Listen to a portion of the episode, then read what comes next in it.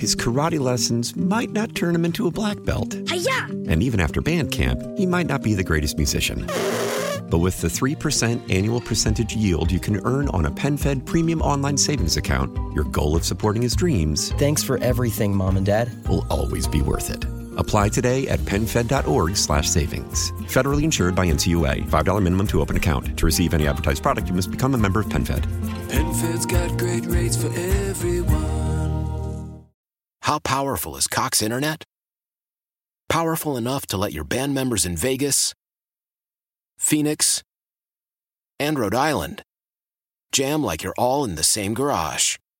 Get Cox Internet powered by fiber with America's fastest download speeds. It's internet built for tomorrow, today. Cox, always building better. Cox Internet is connected to the premises via coaxial connection. Speeds vary and are not guaranteed. Cox terms and other restrictions may apply. Analysis by Ookla Speed Test Intelligence Data. Fixed median download speeds. US Q3 2023.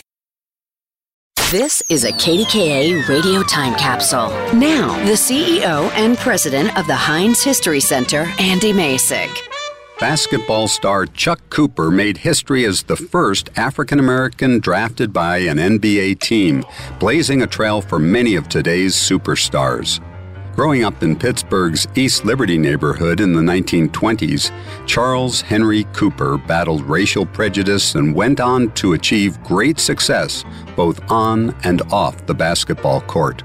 As a senior, Cooper earned All City team honors at Westinghouse High School while leading the Bulldogs to Pittsburgh's City League championship. Cooper headed to West Virginia State College the following year, but left school after just one semester to enter the Navy during World War II.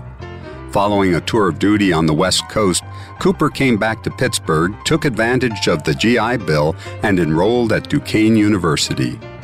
As a four year starter at Duquesne, number 15 amassed a school record 990 points while leading the Dukes to two appearances in the National Invitational Tournament.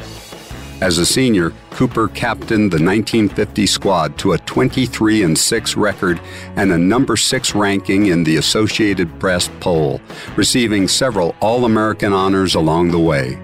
NBA scouts recognized Cooper's skills, and the Boston Celtics drafted the 6'4 center in the second round of the 1950 NBA draft. Cooper enjoyed a six year career in the NBA, playing for the Celtics, the Milwaukee Hawks, and the Fort Wayne Pistons. Following his basketball career, Cooper returned home, served on Pittsburgh's school board, and became the city's first African American department head as the Director of Parks and Recreation. In 2019, Chuck Cooper was inducted into the Naismith Memorial Basketball Hall of Fame.